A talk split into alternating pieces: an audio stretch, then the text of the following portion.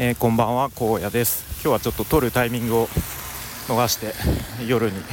なってしまいました今ちょっと会社から帰宅する途中にあの歩きながら撮っているのでちょっと周りの音が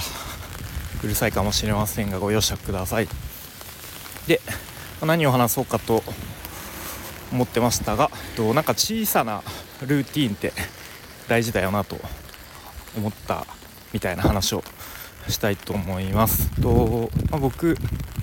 だいたい朝やることとして、えっと、運動をね軽くしてます。軽くというか、えっと、ヒートっていう HIIT と書いてヒートと多分読むんですが、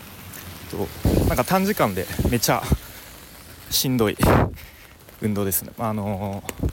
もし興味あるは YouTube で HIIT って検索すると出てくると思います。ちなみに僕はとののがチャンネルっていう あの野賀さんっていう方のヒート4分間のやつをやってますが、うん、大体それ朝よっぽど時間ない時以外はやってますね、うん、でそれややると結構ね一気に体温まってちょっと汗かくんですよね。でそっからのえっ、ー、とシャワーを冷たい水冷水シャワーを、えー、体にぶっかけて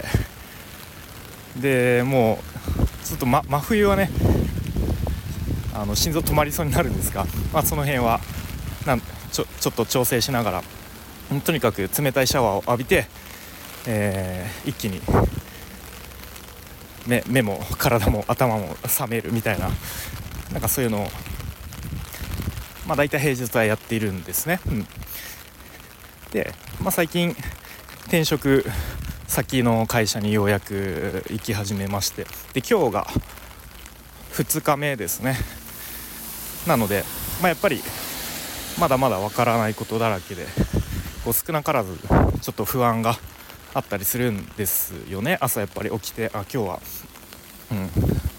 何何するのかなとかあんまりこう一日の流れとかもいまいち把握できてないのでやっぱりなんとなく不安が頭の中にあるんですがそのいつも通りのヒートやって、ね、冷たいシャワー体ぶっかけてっていう何気ないルーティンなんですけどそれをやることでよっしゃ今日も、あのー、やるべきルーティンやったぞと、うん、これで今日一日よし。やるぞみたいな。なんとなくこうパチッとスイッチが入るような。こう気持ちがね前向きにポジティブになれるような気が